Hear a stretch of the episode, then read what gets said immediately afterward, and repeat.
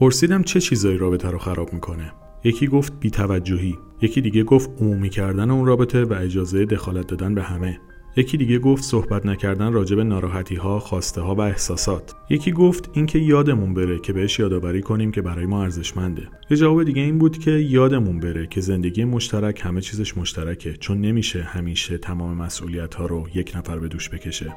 یکی دیگه گفت اینکه هدفها فرق داشته باشه و هیچ کدوم از طرفین خواسته هاشون کوتاه نیان. یکی دیگه گفت اینکه فکر کنی هر وقتی که بخوای هست اینکه دیگه واسش تلاش نکنی.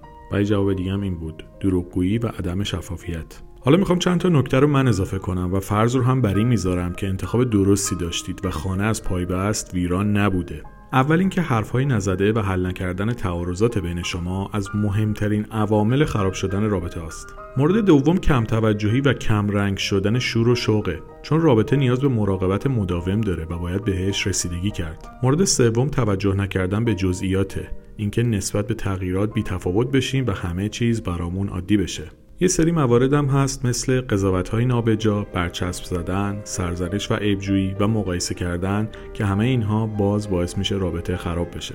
و مورد مهم بعدی نصیحت کردن مداوم و تحمیل نظرات خودمونه. مورد نهم بیتوجهی به خواسته ها و نیازهای طرف مقابله و مورد دهم تحقیر و توهین خصوصا در جمعه.